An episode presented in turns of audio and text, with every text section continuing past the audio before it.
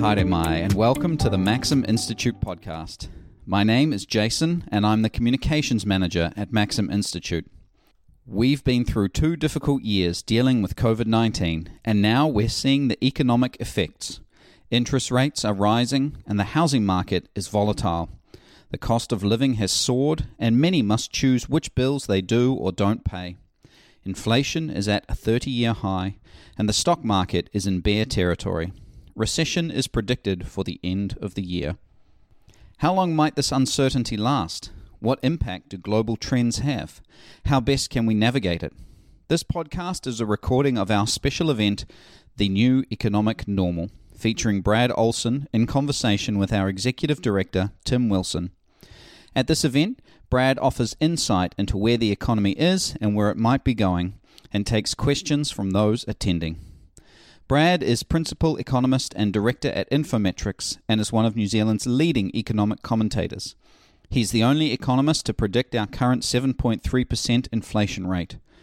Brad is passionate about using economics to make better informed decisions and can communicate complex and detailed trends in simple, relatable, and helpful manner. With extensive networks across New Zealand's business, media, community, and social sectors, Brad often brings together a variety of views, data, and emerging trends to inform advice and analysis to key decision makers across New Zealand. Now, let's hear from Brad. What I guess I want to outline is is uh, really for New Zealand over the last few years, we've responded to COVID in a very different way uh, than most other crises, and it means that we've emerged with a very different economy. But importantly, as well, we've got a number of challenges that are starting to build up. Uh, you know, the likes of the record high inflation and similar um, the, the challenges around the global workforce uh, and around geopolitics. But where I do want to start, only because it's fresh in my mind and probably fresh in many people's given uh, news out today, is the uh, New Zealand housing market. And for the first time in a decade, we're seeing a decline in house prices. Now, trust me, as someone uh, who would eventually like to buy a house, that's a little bit sort of music to my ears, but also uh, a huge change for an economy that generally expects to see house prices continue to rise and rise and rise like they've done uh, over previous decades for the first time in a year, house prices are in uh, actual decline. They've, they're, they're, down from where they were uh, 12 months ago, and they've now sustained, I think, seven months of cumulative drops.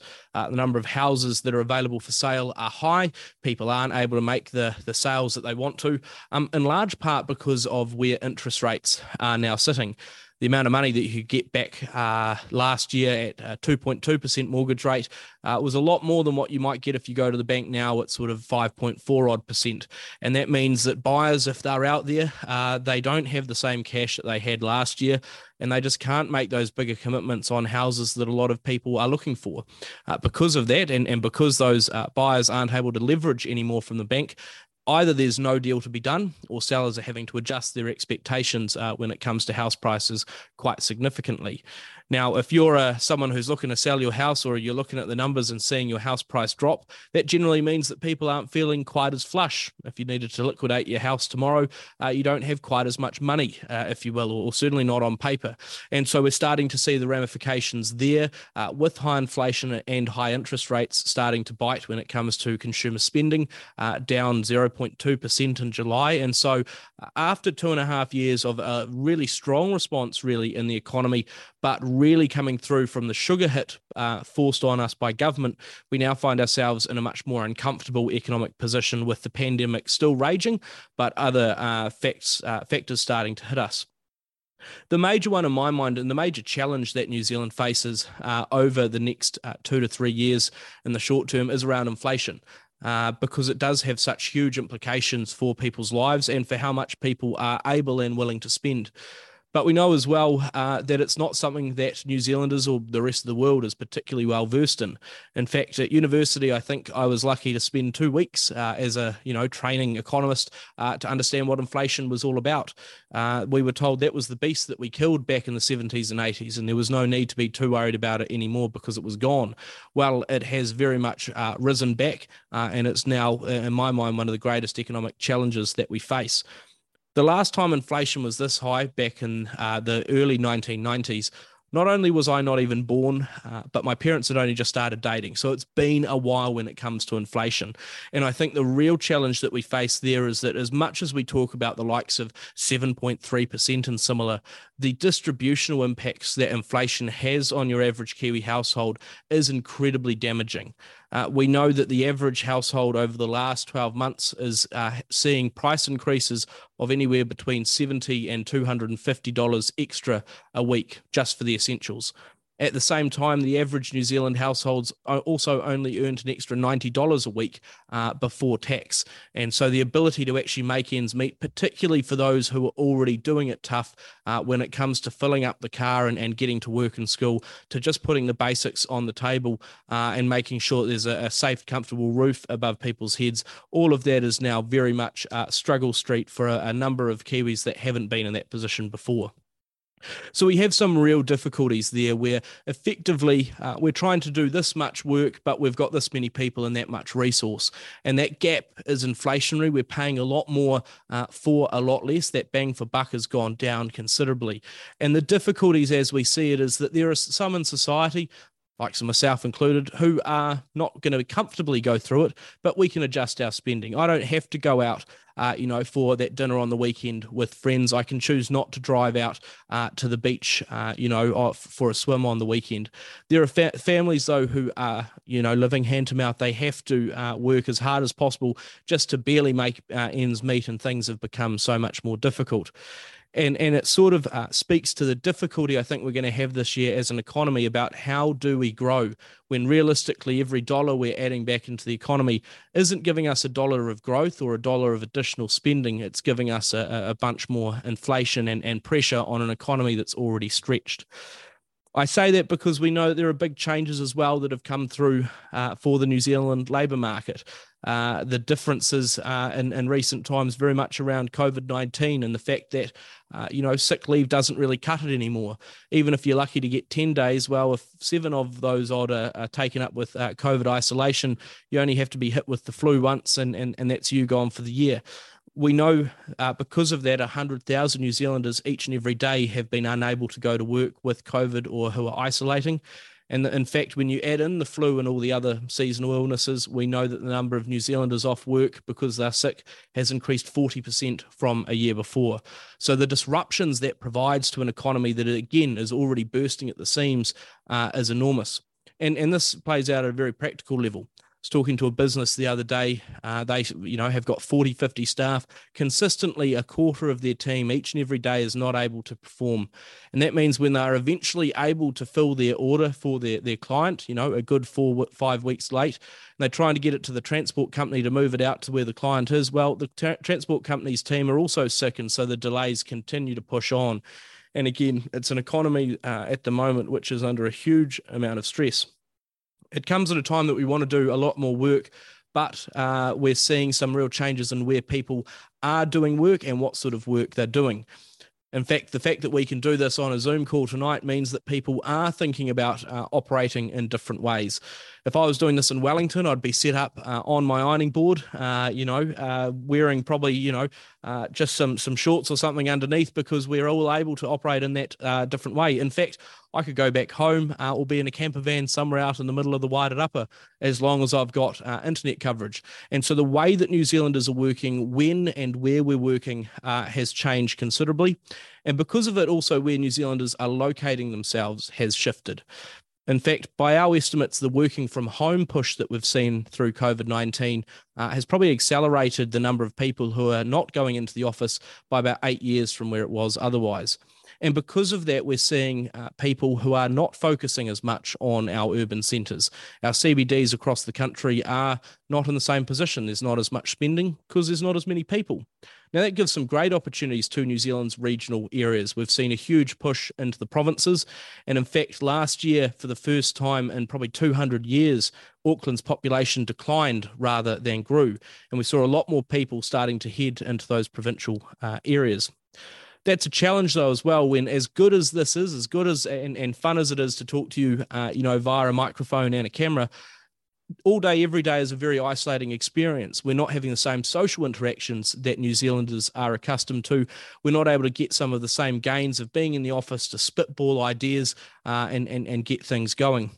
And of course, those opportunities for flexible work aren't available to everyone. They're great if you want to operate from an office environment, um, but I'm yet to be able to order a pie and a coffee uh, via a Zoom call. So uh, that challenge is, is, is difficult. Wider than that, though, the ability to work wherever and whenever you want is being taken a little bit too seriously by some people, uh, meaning that New Zealand, for the first time in a generation, uh, is seeing a brain drain. Uh, I think numbers out today suggesting over 11,000 more people left New Zealand in the last 12 months than came in, with half of that being just 20 to 29 year olds. And so it's New Zealand's young talent uh, that we're losing. Some of that makes sense. We know that there was going to be a lot of pent up demand for people wanting to go on the OE and wanting to think about new opportunities after two and a half years of a pandemic. They didn't leave over those last two and a half years because, well, why would you? Fortress New Zealand was a fantastic way and a fantastic place to live out the pandemic while it was raging. But now that borders have reopened, we've started to look further afield. The worry at the moment actually is when we look through the numbers, there's a, a, a slightly uh, more normal number of New Zealanders leaving the country. That's to be expected. It's just that we're not able to bring anyone in. So we always have a brain drain, but we normally have a brain gain to offset it. That brain gain is no more.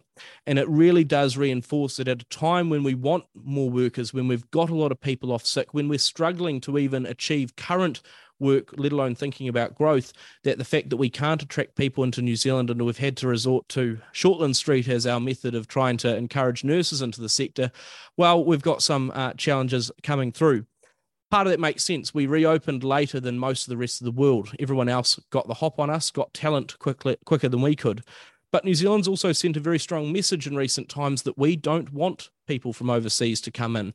Uh, we want to go it alone. And that story and, and view has been taken up strongly globally uh, for people going, well, I won't even think about you anymore. And the difficulty then means that instead of, I think, three and a half thousand um, different visa uh, introductions that the government was expecting over the first month of, of reopened borders, they've had less than, uh, I think, only a few hundred. And so that difficulty of how do we resource ourselves uh, as an economy, how do we actually provide those opportunities um, is immense. That's not to say that we don't have any talent left in New Zealand. It's that we aren't uh, or haven't been able to fully connect people. We know there are still over 100,000 people on a job seeker benefit across the country who are very keen to work, uh, but they don't necessarily have the right skills. They're not fully work ready. They might not have the transport uh, or other supports to be able to get back into employment.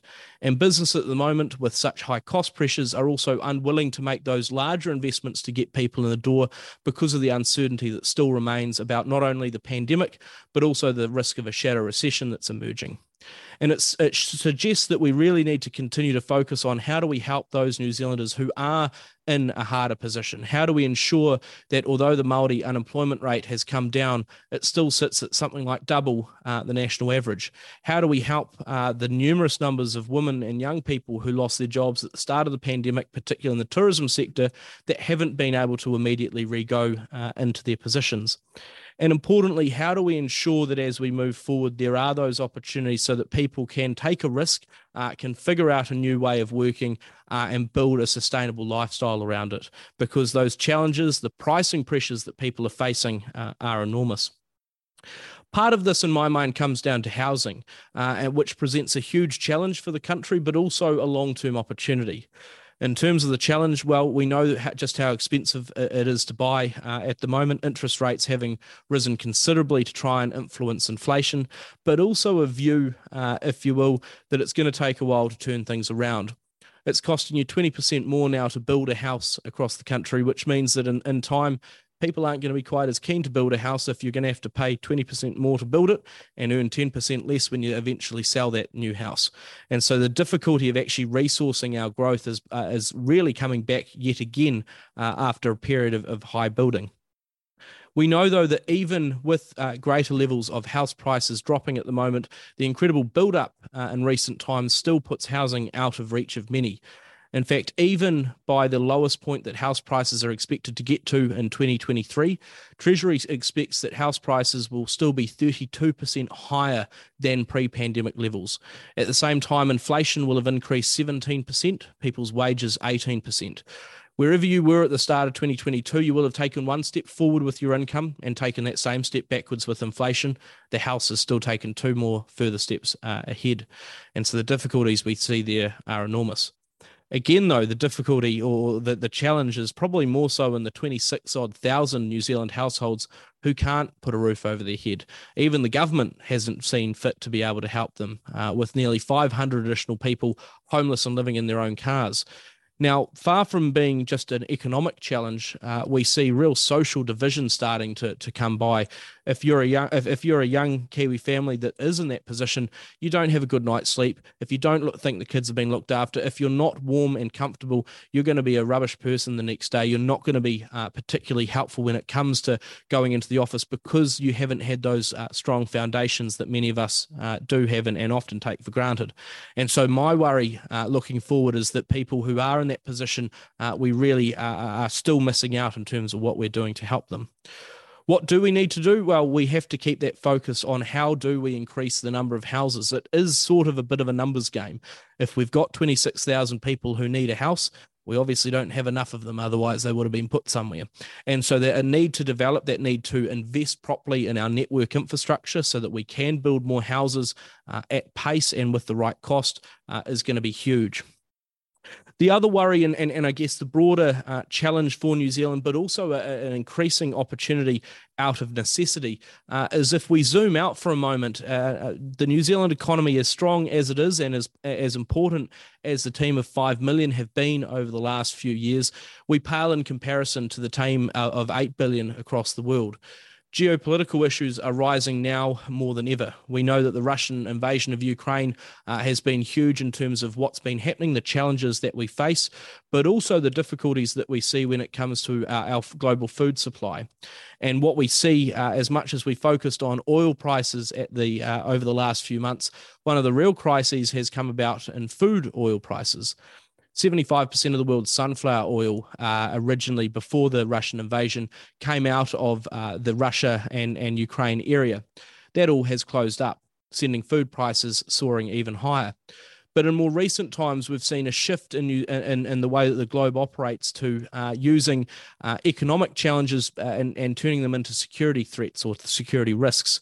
Indonesia, one of the largest providers in the world uh, of palm oil, a substitute for that sunflower oil I was just talking about. Well, a few months back, they had a look at prices globally and said, this stuff's way too expensive for our own people. We're going to ban exports uh, and we're going to close off our, our export channels and we're going to keep it here locally. A few weeks after that, Malaysia, the largest provider of chicken in the world, did the same thing. Said, well, this is way too expensive locally. We're going to ban exports and keep it here. A few weeks after that, Australia did the same with coal. And so, in a time when New Zealand has to recognize that we are a small island nation at the bottom of the South Pacific that relies on trade, if the rest of the world isn't able to trade in the same way, we are in a vulnerable position. We know uh, that trying to get stuff here and get it out of the country has been difficult, but some good news shipping prices are only five times more expensive than, than what they were pre-pandemic. Now that's slightly better than the seven to eight times they were earlier. Um, and as an economist who, as you heard from Tim, is part of the dismal science, I'll take about any good news I can get. But two and a half years into the pandemic, and still five times more expensive to move a, a 40 foot shipping container across the world suggests that things aren't going to become particularly easy anytime soon. And so, a, a, challenge, the challenge that's posed then is how does New Zealand operate if the rest of the world is starting to close their doors more and more, and we want to make sure that they're open for trade, and importantly, open so that we can import the goods that we don't make here uh, and need to produce more of. The opportunity, though, I think is something that New Zealand really can grasp, and that's twofold. One is thinking about our supply chains. How do we protect that domestically? And what we have seen in recent times is that businesses are putting their money where their mouths are and starting to secure their own supply chains with a high number of warehouses being built across the country. If you're worried about it being maybe six weeks, maybe six months until your next shipment arrives, well, you want to have a little bit more stock on hand that you can hold over. And we've started to see more of that. Importantly, we've also seen more manufacturing.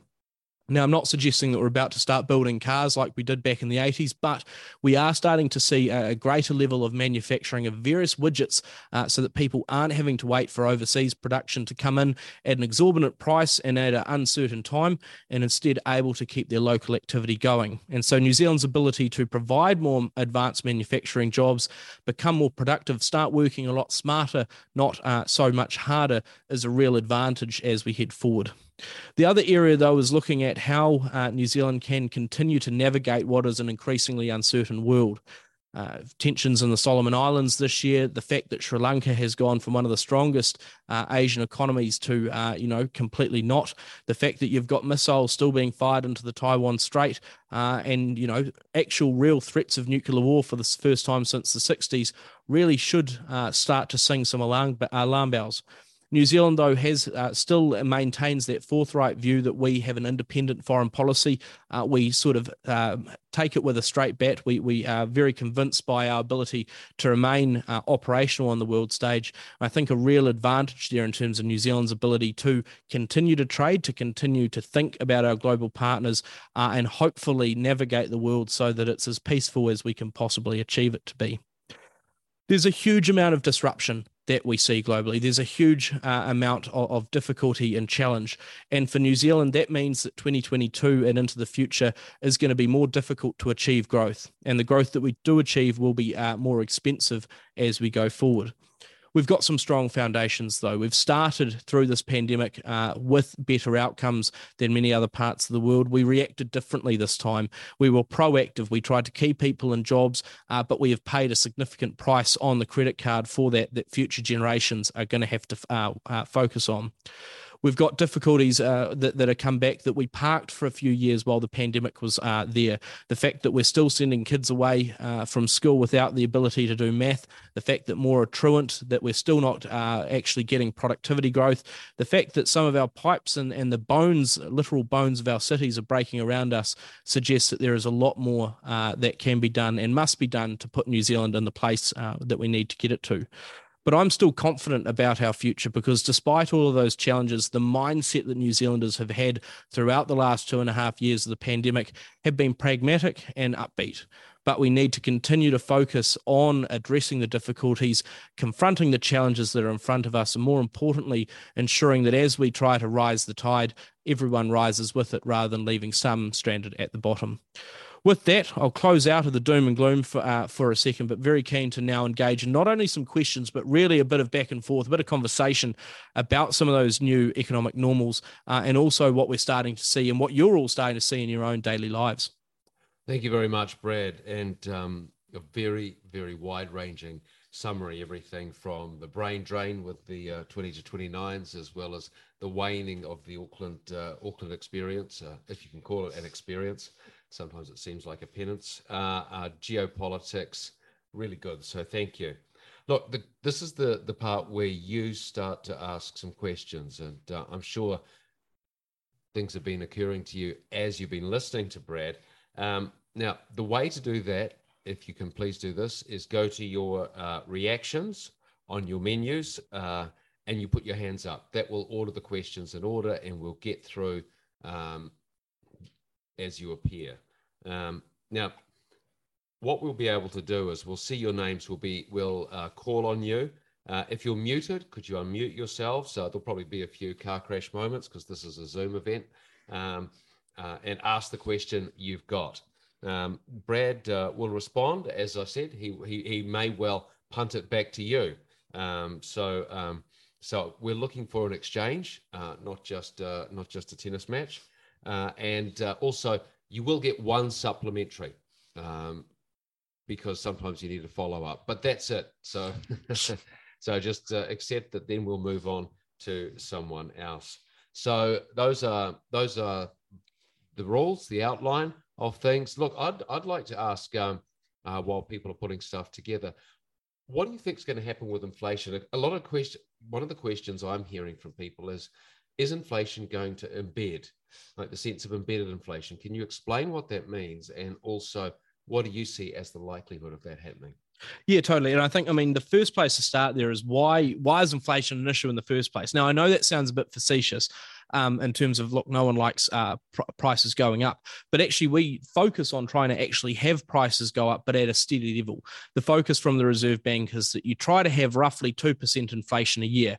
That's enough that you can broadly adjust to it with people's wages and similar over time, and it's a comfortable balance between having enough tension in the economy to uh, both grow but also figure out better ways to do things, but also not so much tension like you're seeing at the moment that actually you can't get anything done uh, and you have a huge amount of challenge. Now, if inflation becomes what economists call unanchored, if you can't plan for what inflation might be, then everyone starts to get a lot out of kilter. Because what will often happen is that if you know that, or if you expect that prices are going to continue to rapidly increase at six, 7% a year, you're not going to wait around to spend. You're going to spend as much as you can now because if you buy something later on, it's going to be more expensive. Now, that adds to the amount of demand pressure in the economy. And at a time when we can't even do our current lot of work, if everyone starts to pour to the shops even more, you have some real difficulties. As well as that, you have businesses that are going, well, look, if I think that prices are going to continue to massively increase in cost, I can't make those big investments. I don't know if I'm going to have the ability to actually pay it off in future. So inflation is really damaging for uh, the economy's ability so to be stable. That reduces the ability of business to meet demand. Absolutely. As, uh, oh, pardon me, to meet meet demand that is outstripping it. Yep. Yep. And and and and just to, to, actually answer your question, but I think that's an important starter in terms of what we are worried about at the moment is that even though you've got oil prices that are coming back, the very high level of inflation in the economy uh, is sort of a bit self fulfilling. Once you see inflation go high, you expect it to remain high for a while. Uh, people are asking for r- wage rises of, of inflation levels. That means that your business is having to an, an absorb a 7% odd uh, wage increase. They have to pass that on at some point. And that means that, well, they'll have to put up their prices by about 7%, which means that the next time inflation comes out, it'll be even higher. And then people ask for even higher wage rises and similar. So it becomes very disruptive for both business accounts, but more importantly, for people's earning potential. Um, and realistically, until everyone is, is so scared, if you will, that the Reserve Bank is going to hammer you with massive interest rate rises that you're too scared to put on cost increases, things will likely go up. So, in my mind, I don't think you'll see inflation get a lot higher than where it currently is at that 7.3% annual rate, but I do think it will last at a persistently higher level for longer. And by that, I mean, I think inflation could still be above 6% by the end of this year, still above 3% by the end of 2023 uh, 20, and, and into 2024. So, if it lasts longer, it's the sort of thing as well where, unless I mention a negative number with inflation, nothing ever gets cheaper than what it is. And that's probably the more concerning thing is that anyone who's waiting for prices to go back to normal, you'll be waiting a while, which is a real challenge for households. Again, particularly those who are just struggling to make thing, uh, ends meet. Hmm. Um, okay, um, there we go. Shannon, a hand going up. So uh, if you could uh, unmute yourself and uh, go ahead. Thank you. Welcome. Oh, Shannon, um, if you can just unmute. Sorry, there we go. Sorry. That's good. Um, sorry, this doesn't follow on from what you were just talking about inflation. Um, I was just wondering if you think the pension age might move in New Zealand anytime soon, because um, one thing I kind of see is, I mean, we were sort of in the middle where we bought a house before it went crazy, but I sort of see a younger generation and a low fertility rate who probably feel that they might want to own a house before they have children. And then I kind of see my parents' generation with rental property portfolios that are quite well built up, and then they're going to get a pension at 65. And they may have very, you know, all the biggest properties and that's something like a bit. I mean, we're, we're not in that position, but I just look at the people who might be looking to have children now. And um, I kind of see that as quite a like I don't know. It just seems like a government money spent on people who don't really need it potentially until they turn 70. Maybe they could continue to work and get a sickness benefit really needed it as opposed well, to a pension all I would say is that I, I am bitter because I'm in that position. Uh, trust me. And and and look, I think I think it's an so important. Don't sugar the pills. Yeah, yeah. it's it's it's. Brad's really angry. okay, well, clearly keep questions for the rest of the night. We'll just go with this one. No, I'm kidding. Yeah. Um, but look, you, you're absolutely right, and I think this is a, a wider challenge that we have. Let's deal with the super bit specifically first. I, I and, and I'm in two minds about this. I, I definitely think it needs to increase, and there's a whole bunch of reasons for that. The amount of time that people are spending on a pension these days is considerably longer than in previous generations. The fact that everyone says, "Oh, well, you can't," uh, you know, change the age. You know, people have, have locked that in. We changed the age back in the 90s. It went from 60 to 65. So to move it to maybe 67 at the least, and like you say, I'd, I'd probably go further to 70 actually isn't unprecedented. More importantly, you're right in that we've actually got some big choices here over where we put our money because let's be quite frank about it New Zealand Super is paying old people to be old. Um, it, there is nothing more simple than that. And I say that because it's so expensive that we pay more for old people to be old than we do on education in this country. Now, part of that might be because, uh, uh or, or, a contributing cause the reason that we don't get people that can do five plus five when they in school. But look, there are some big challenges there. Now, to your wider point, though, in terms of, um, you know, especially housing and similar, the two points I'd make there is that one, if you are getting to super age and you don't own a house, you will not be able to survive like that. Super is not effectively designed actually for you to still be making uh, repayments on a house and similar. So for those who don't have a house at retirement age, it's going to be incredibly difficult. The other thing uh, to, to touch on there is, is um, the discussion about you know those who might have a number of rental properties and similar uh, from previous generations will increasingly, I think, start to define who does get a house and who doesn't not because it will have anything to do with affordability, but really because there's going to be a bunch of people who are able to inherit a house from their family uh, if they had a house. A lot of people who won't be able to uh, be, uh, inherit anything because there's nothing to inherit from. And so, increasingly, again, unless we get uh, housing right, unless we think about those much longer term issues that we might not, not want to change the policy next year, but we might want to change it in five to 10 years' time, those longer term issues uh, uh, have huge financial burdens for the country, but also importantly, some real distributional and social issues where we're going to create an increasingly socially divided society between the haves and the have nots. And that's already building. So, absolutely a, a challenge. Um, my thing is, as much as I think it's going to change, politicians of all stripes know that that's political suicide. They won't touch it. Um, and so I really worry that unless we're willing to confront those big issues, we will sort of wander further and further down the path until it is effectively too late. Thank you very much, Brad, and uh, thank you, Shannon. And I I wonder in terms of uh, that uh, that issue that I'm going to really put you on the spot here. It's like if we don't fix housing, how can we fix housing? Is there a way forward? Is there um, is it a concerted mixture of public and private? Uh, at the moment, uh, we all know the cost of GIB is uh, is uh, prohibitive, etc., etc. Do you have any thoughts on that? Yeah, I, I, think I think you've got to have the right level of, of regulation and, and and settings and policy and funding sometimes to actually enable uh, the construction because look again it is a sort of a simple numbers game more more houses is, is going to be part of the equation um, because we can either lift houses or, or reduce the people that need them and, and the reducing people that need them there's not it's not really an option um, and I say that because in my mind there's two or three major bits there. One is around the, the various regulations and similar.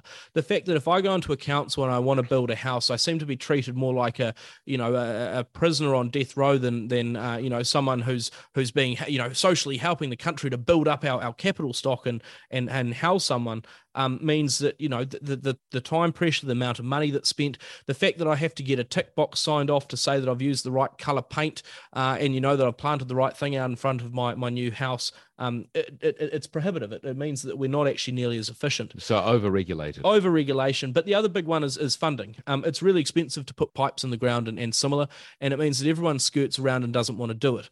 Um, we spend a lot of money, you know, on on convention centres and other big sparkly things above ground, but we neglect uh, our our literal foundations of our city. So I think some serious money from government to invest in our future, taking out effectively a mortgage so that we can actually have something good over time is is going to be huge.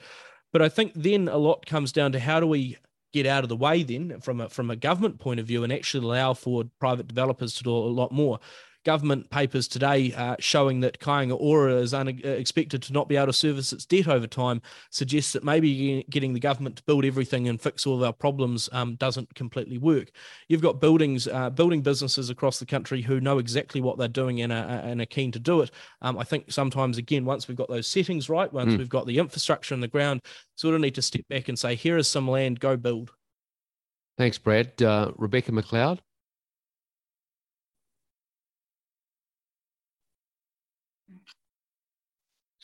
Thanks, Brad. Uh, my question was, um, why why do you think that the inflation rate is is not likely to go higher than it currently is at seven point three percent?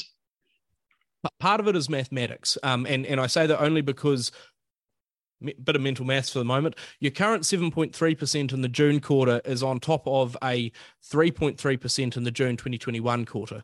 Now, to get something more, if to get 7.4% in the next quarter, you'd have to do that on top of a 4.9% increase from last year. So it's quite a gap that you'd have to move up. And I say that because in recent weeks, we've seen fuel prices pulling back. Now, I'm not saying that they are cheaper, but they're cheaper than they were when we recorded them in the June quarter. So that part has come back. What we've also started to hear from people is not that things are getting cheaper, but that some of the cost increases that have come through over the last six months to a year either aren't coming forward as much or, or are starting to slow down um, in their pace. So, again, I'm not saying it's sort of over, but our feeling is that it might not be accelerating a huge amount further. Equally, I don't think it sort of immediately falls. I mean, a lot of the inflation we've currently got is baked into the numbers because you've got, uh, you know, the fact that, uh, you know, let's put aside GIB costs for the moment, but your transport costs uh, are always a little bit lagged. You know, the fact that I talked to you about shipping prices, well, it's very unlikely to, that a shipper goes in and just shows up on Monday morning and says, I'll take the spot price, please. They're locked in for a bit. And so those sort of forward contracts mean that inflation will remain high for a little bit longer. But again, as those other pressures around fuel and similar start to tail off, and we've seen food and commodity prices globally start to trend in the same way, it says that, again, we're not expecting that inflation goes down, but we do expect that it doesn't have the same sort of uh, bullet train of, excuse me, effect that we've seen in recent times. Um, I'm out of interest. Are you sort of feeling like it could well then go higher, or or, or at least sort of maintain more momentum? Uh, I'm a little bit doom and gloom when I look around the world at the moment and see all of the various forces at work, including the geopolitical forces that you mentioned. Hmm. Um, I, I, guess I'm just curious because it seems that what you're saying is that is that inflation seems to be kind of self-corrected within within the private sector. Like and businesses and industries seem to kind of correct the problems as they arise that contribute to inflation. Um, is that how you see it, or is it also a combination of Reserve Bank and other um, sort of uh, regular, regulatory interference that that curbs inflation? Yeah, I, I, I, I think it's a bit of both, and I mean the the feedback loop, if you will, is um, has has both a lot of time lags, but but also sort of a lot of circularity. You know, what came first, the chicken or the egg? Now, I say that because as we've seen inflation go higher, we've seen central banks around the world that have massively raised uh, interest rates. And look, the very simple transmission there is that if you've got a mortgage, it's now a whole lot more expensive. You haven't got as much money uh, as that additional expense in your wage increases in, in recent times. That means that something in the budget's got to give. And and so effectively, because we're trying to do this much with that much stuff, we can't lift supply and find more people or more GIB, but we can lower demand a bit. And so I think that's what you're seeing across the world. Um, people are worried about a global recession. So they're saying, well, you know, no one's going to need quite as much fuel if we go into a recession. So I'll pull back my expectations on price. Uh, the same around food because we have one been able to lift supply. You know, some grain has been coming out of uh, Ukraine in recent times, but also people are going, well, I'm not going to be paying quite as much for, you know, dairy products or meat or similar because, man, I'm having to watch my, my supermarket budget a lot more. I'm not going to be buying the pre- uh, premium stuff. I'm going to have to pull back. So, over time, you are seeing a bit of a reduction um, coming forward there, but it's a double edged sword. I mean, I just talked about the likes of dairy and meats and similar. High commodity prices have been a major contributor to New Zealand's economy over the last few years. Now, them going down might mean that we don't pay quite as much for yogurt at the shops, which is a win, but it also means not as much for our exporters. So it, it, it really is a bit of a challenge um, as, as we see it. I guess, um, like, like I say, the fact that it stops going up at such a silly rate as it's been going is cold comfort from the fact that even if it does go you know, as expectations around, you know, still 6% by the end of the year, still 3% out in a few, that's still incredibly painful because it means that, again, what you're seeing at the moment is, is still going to go up in price. It just might not go up in price at the same leaps and bounds, maybe slightly smaller shuffles, but it still goes up. Mm. So, so what the the tone has been set. There's just the music's not going to be playing as quickly, yeah. so to speak. Um, thanks for that. Uh, thanks for that, Richard. Look, I want to touch on something that that you mentioned in your um, in your the, the time of the the, my, the my 20 tirade. yes, your your your ranting ranting peroration, um, which was the brain drain, uh, and we've we've been doing this um, this series of lectures throughout um, throughout the Upper North Island. And there was a great question in Hamilton asked by someone uh, late twenties, early thirties, just bought a house, talking about the brain drain, and uh, she said to you, "Why should I stay in New Zealand?" Why should young people stay in New Zealand? I want to repeat that question to you. And, and look, I'll give you the same answer that I broadly gave in Hamilton, which is I seriously don't know. I, I don't know what we're putting in front of people that contributes a strong enough response. Um, is it a house that now costs me 10 times my income uh, or and, and that will I'll have to spend a third of my income each and every year for the next 25 years paying off? Um, doesn't sound all that attractive. The fact that the sort of jobs that I'm getting at the moment, I'm having to work longer hours than ever before, and already having worked some of the longest hours in the developed world for what are and comparatively fairly low wages. Mm. Um, the fact that you know, uh, still when it comes to living costs, I'm not saying they're good, uh, or, that they're you know particularly um, worse than other countries, but we also know that inflation is is hitting hard now. The focus from a lot of people, uh, I think, is that. Um, their family situation, their social interactions here in New Zealand is often a key driver.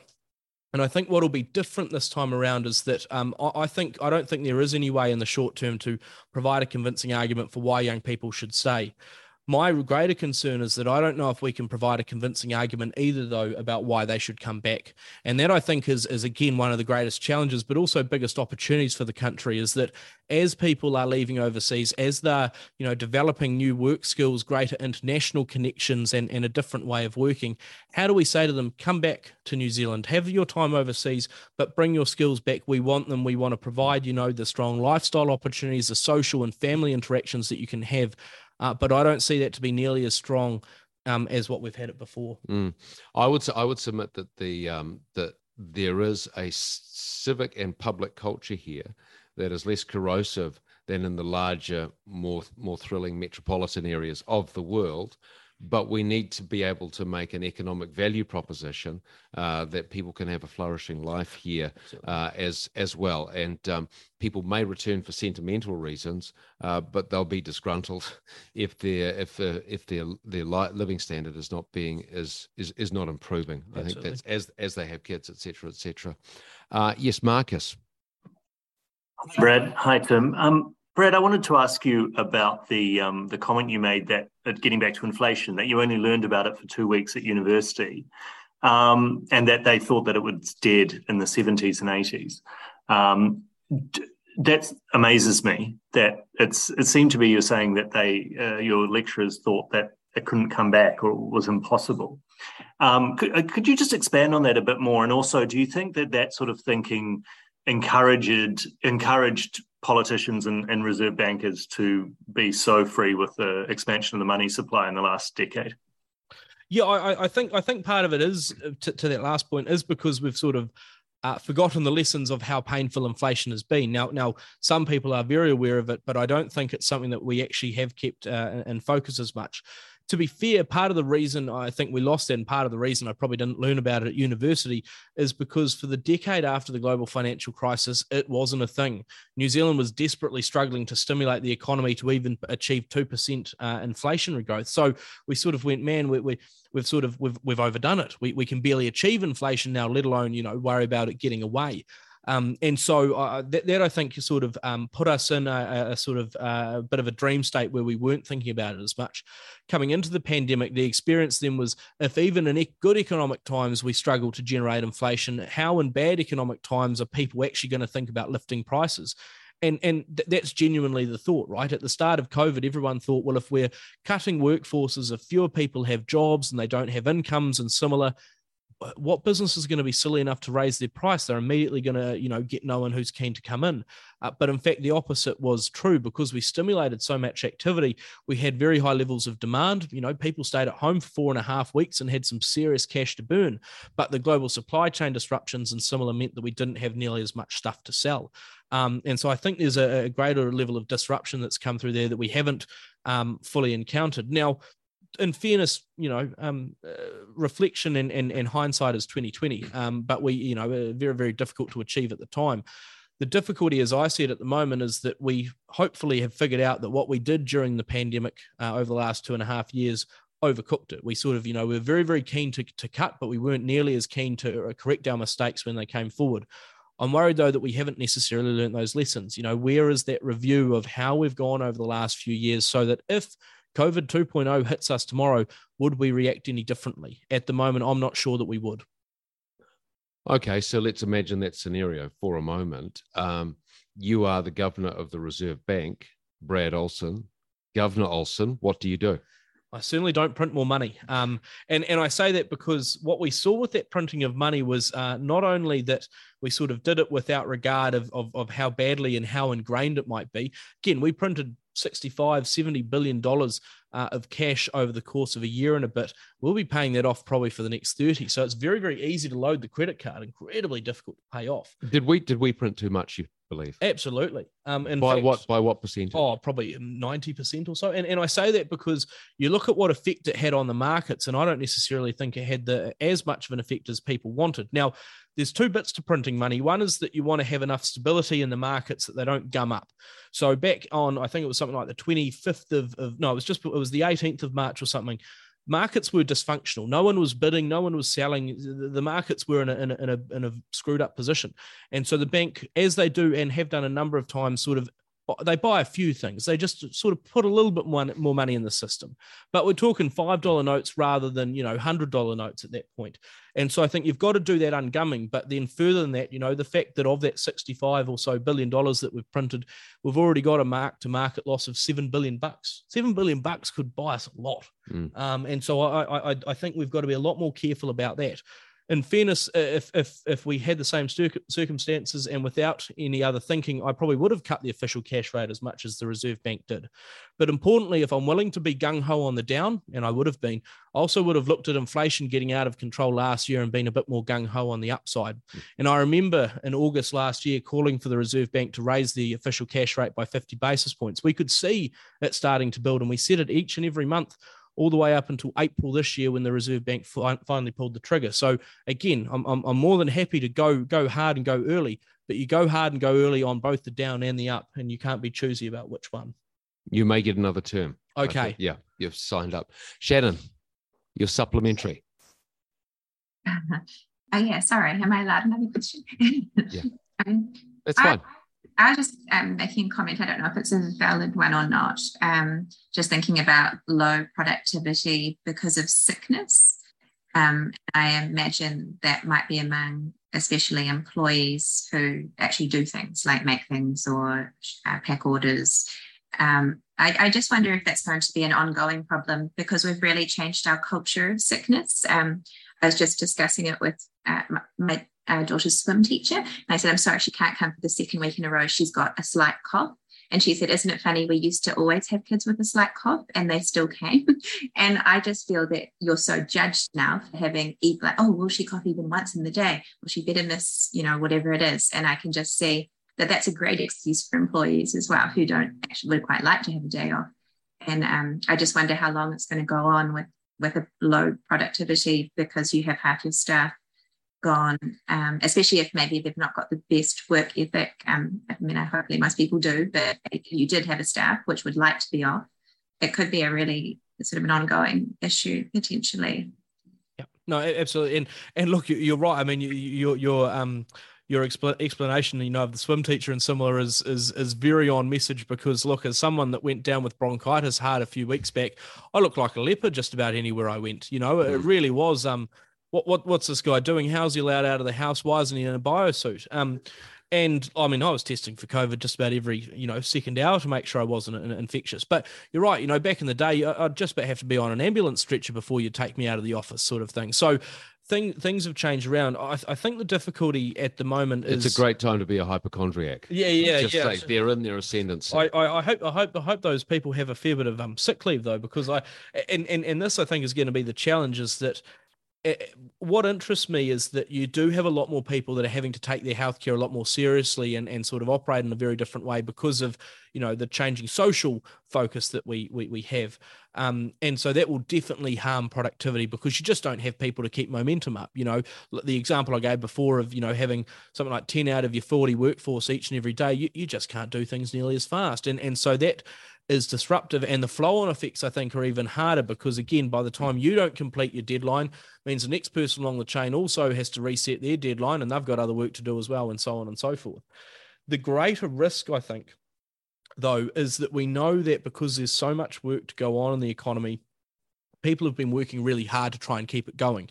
Now, at the start of this year, uh, despite there being at the peak of Omicron 300,000 New Zealanders having to be at home isolating or as close household contacts, the total number of hours worked across the entire economy was just 0.2% below normal. Mm. And what we saw was basically for every one person that was off sick or, or, doing not a lot at home, you had a lot of people that were putting in a much, much larger number of hours to try and keep things going.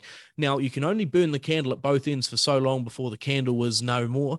Um, and I think what I what I'm worried about there is the fact that if you've got a bunch of people that are off sick and if you're working your current workforce harder to make up for it.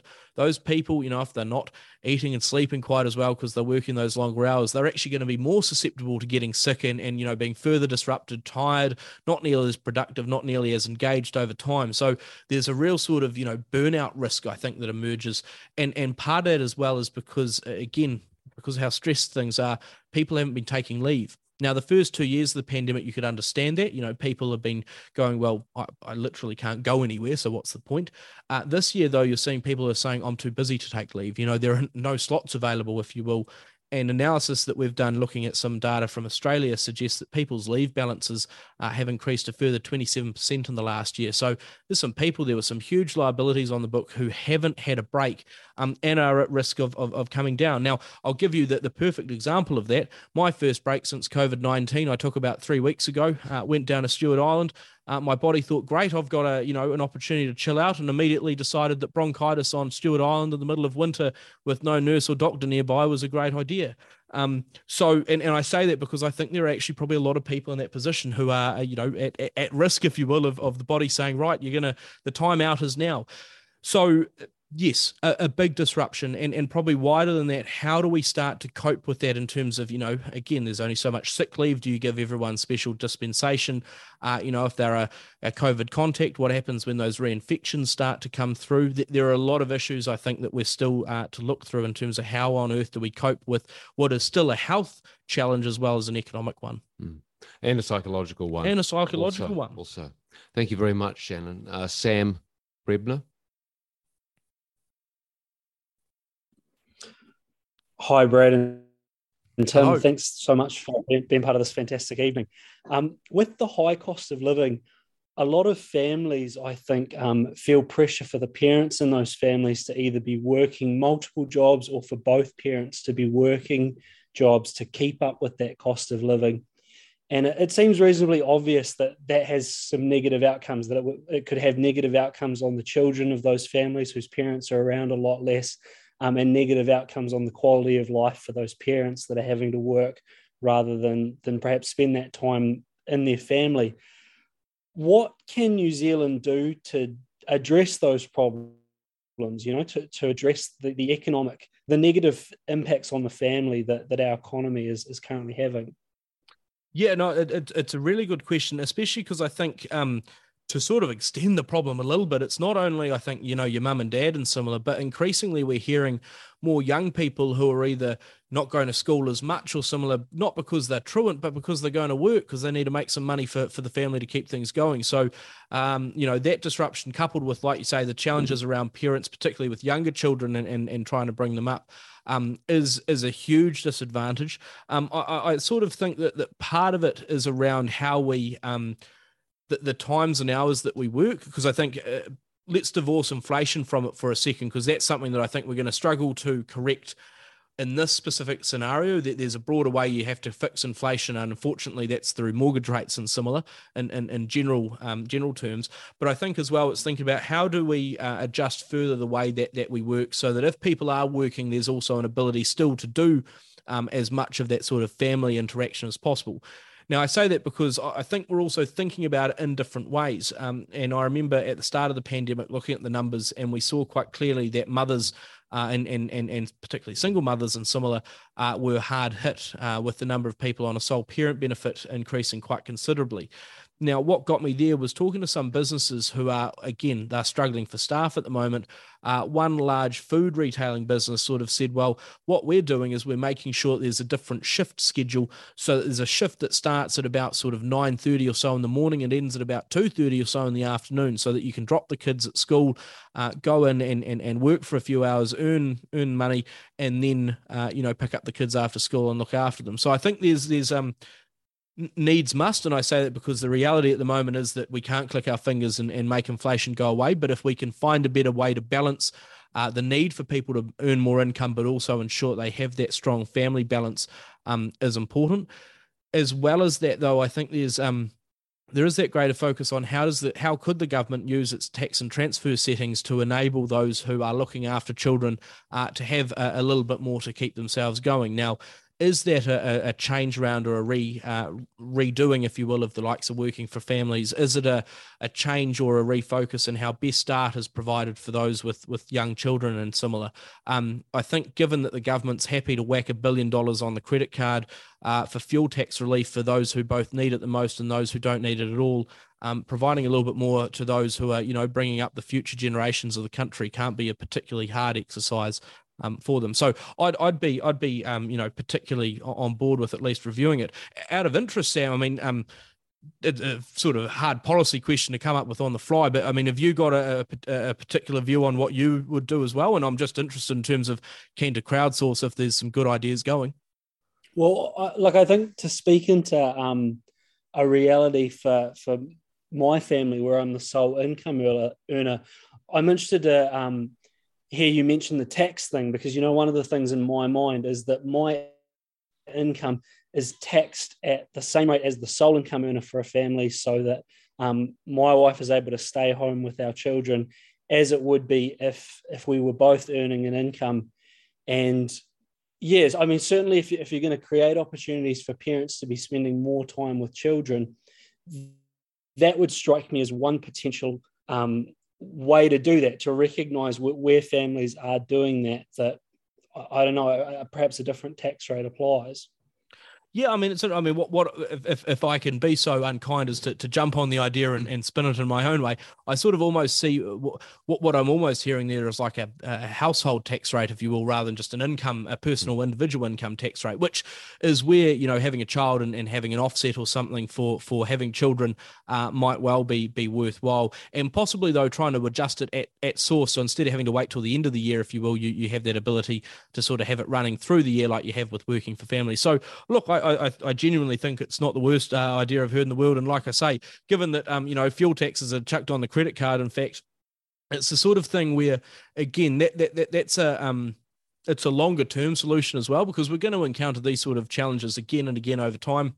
Different reasons but the same outcomes in terms of people under pressure. So i think you know there's certainly um you know leaks that idea. So um i, I will mull that over uh in, in, in a sense as we go forward yeah, well, given given that you have now been granted by this assembly a second term as governor of yeah. the Reserve Bank, you can absolutely articulate for that. Given given that's tax, are you guys willing to make me finance minister sort of thing as well, or have I got, have I got to earn that one still? Mm, we'll just see how you go with the Reserve Bank gig. Listen, we are coming to the end of of the hour, and very mindful that people have other places to be, uh, other things to do. I'd like to just for you to lay out two scenarios for um, for Aotearoa New Zealand. The first, uh, in the looking into the future, say the next five years, the negative scenario. Um, and after that, because Maxim is a, a hopeful organization, the positive scenario, given that we have been describing the new economic normal, where could it go negatively, but where could we go positively? Where might the opportunities be? Yeah, and I think I mean the negative one is is looking at all of the challenges that we've uh, that we face and that I've outlined uh, and sort of just watching as they continue to snowball, particularly, and I, will sort of start with the likes of education that, uh, you know, if we don't correct that in terms of ensuring that young uh, Kiwis across the country have a good level of um, foundational support, you know, all the way from quality early childhood through to, you know, having the, the right supports through primary and secondary school. And then importantly, choice and, and, and a, a greater level of targeting when it comes to tertiary education. We know that we need more nurses. We know we need more smart engineers and similar, uh, but we don't seem to be willing to actually make the investments into those industries to produce those better outcomes. We've trained the same number of nurses um, each and every year for the last decade, and I don't think anyone would argue uh, at the need to do more. don't, don't worry, there's an episode of Shortland Street. Yeah, yeah, of course. Um, yeah, that'll that'll that, will that will help. Uh, so so I think education's an important, critical one. I think investing more in infrastructure so that we're actually able to build uh, that scale that we can move things around faster, that we can work smarter, not harder. Now that's infrastructure from you know your bridges and your uh, you know roads and similar, but through to uh, investments in industry so that we can you know get machines, if you will, into the right position to do, uh, you know, some of the work that is either risky or costly, and then redeploy people into smarter uh, areas where you know they're interacting with people, they're making uh, more expensive widgets that we can then sell at a premium both here and overseas. Um, but the other bit, I guess, is is thinking about, um, you know, how do we we get uh, that focus on where New Zealanders are willing to park their cash? Because at the moment, everyone's keen to park it into the housing market, um, and look, as great as a house is, it doesn't do much day to day. It's great shelter, but uh, in terms of investment, I think we've got a huge amount of success as a country in terms of our um, uh, our ability to uh, trial new businesses and, and and then go forth. And at the moment, I'm worried we're not sort of going into those places. Uh, so, in my mind, uh, if we sort of continue to recognise that there are challenges, do nothing about them, and wait for another generation at some point to look after them, we could well find ourselves, uh, you know, with our pants around our ankles a lot sooner than we we think the more optimistic view, I think, is that we take regard for the fact that not only is the economy changing, but people's social interactions are changing too. Um, provide some support around that. So, how do we get people into, uh, you know, our, our, CBDs and into our cities that aren't purely transactional? If I want to buy something now, I can do it online most of the time, but I can't get that same person-to-person interaction that Tim and I can have here tonight through the screen. And although it's lovely to see you all there uh, virtually, I'd also love to meet you all in person at some point because trust me, the chat after afterwards would be fantastic. Um, I, I, can guess, I can vouch for that. I, he's, I, he's, great on screen, but off screen he's even better. better? That, that, that, that, that's a, that's a ringing endorsement. So I, I think a lot of it is around recognizing those changes, actually fronting up to them and saying, okay, we need to put the right uh, people in the right places. We need to work on how do we attract people back to New Zealand? What's our value proposition as a country? Uh, you know, we've relied on clean and green and similar for a long time, and the fact that we're small and we're able to be nimble. Um, are we still actually utilizing those, or are they just taglines at the bottom of uh, sort of a old, outdated logo? Uh, so refocusing on that, refocusing on what's most important to us at the foundations, both literally with uh, you know the likes of our infrastructure and similar, but also socially and economically in terms of uh, always having that focus on how do we instill entrepreneurial uh, desire in people so they can be aspirational for the future, but also protecting you know what is so important at home. So you've got those good foundations, you pass on that regard, and that importantly, there's something to um, I guess you know live for at the end of the the, the nine to five grind because increasingly we are working longer hours we're focusing so much on you know uh, the hustle that i think sometimes we we lose sight of what's most important. So mm. if we get those things right if we start to actually uh, move on the challenges that we know we have and turn those challenges into opportunities we'll be in a good place. If we languish and watch those challenges build and build until they are too insurmountable uh, the tsunami will be upon us before we can do much about it. So this is this is a time to um, to take let's take the let's regard this as an opportunity to not coast, but to to actually seize the nettle and start to make some changes. Interesting too, your focus on there's something a bit more than the nine to five grind. I started talking about the importance of people uh, and and and and uh, those those interrelations, civil society, and I think we're seeing an increasing fragmentation in New Zealand, and we need to glue ourselves back together. And that's yeah. And, and the only other thing I think is is because everyone sort of asked, well, you know, what why now? And and that's because the perfect time to make change was yesterday, and the second uh, best time is is today. The longer we leave it, the harder it becomes. The more entrenched those issues are and and so uh, and, and the more expensive they become so it really is effective um you know the longer we leave it the harder things will get and so the sooner we do it the easier they'll be There we go. And on that note, I will say thank you, Brad Olsen, and thanks to all of you. Uh, Maxim, we are intending to podcast this. So if you said something and you have a problem with the fact that you might end up on a verbal, it's a vocal podcast, there's no visuals. So, I mean, by the way, you all look amazing. I'm just FYI. But uh, if you have an issue, don't hesitate to just note that down in the chat and we can uh, remove anything that you don't, uh, one of your questions, but your questions have certainly all been uh, uh, better than typical podcast standards. So congratulations, Brad. Thank you for everything uh, you brought. Um, I will just note that Brad is also a licensed wedding celebrant. So if you want to stick around and tie the knot, that's fine too. But if not, we'll say ka kite from Maxim, and thank you for joining. Good evening. Thanks for listening to the Maxim Institute podcast. If you'd like to hear more from us and keep up with the rest of our research and analysis of politics and policy in New Zealand, you can sign up on the homepage of our website to get our monthly forum email and invitations to future Maxim Institute events. You can search and subscribe to us on Apple Podcast, Stitcher, or wherever you get your podcasts. From the team at Maxim, Mā te wā. Goodbye for now.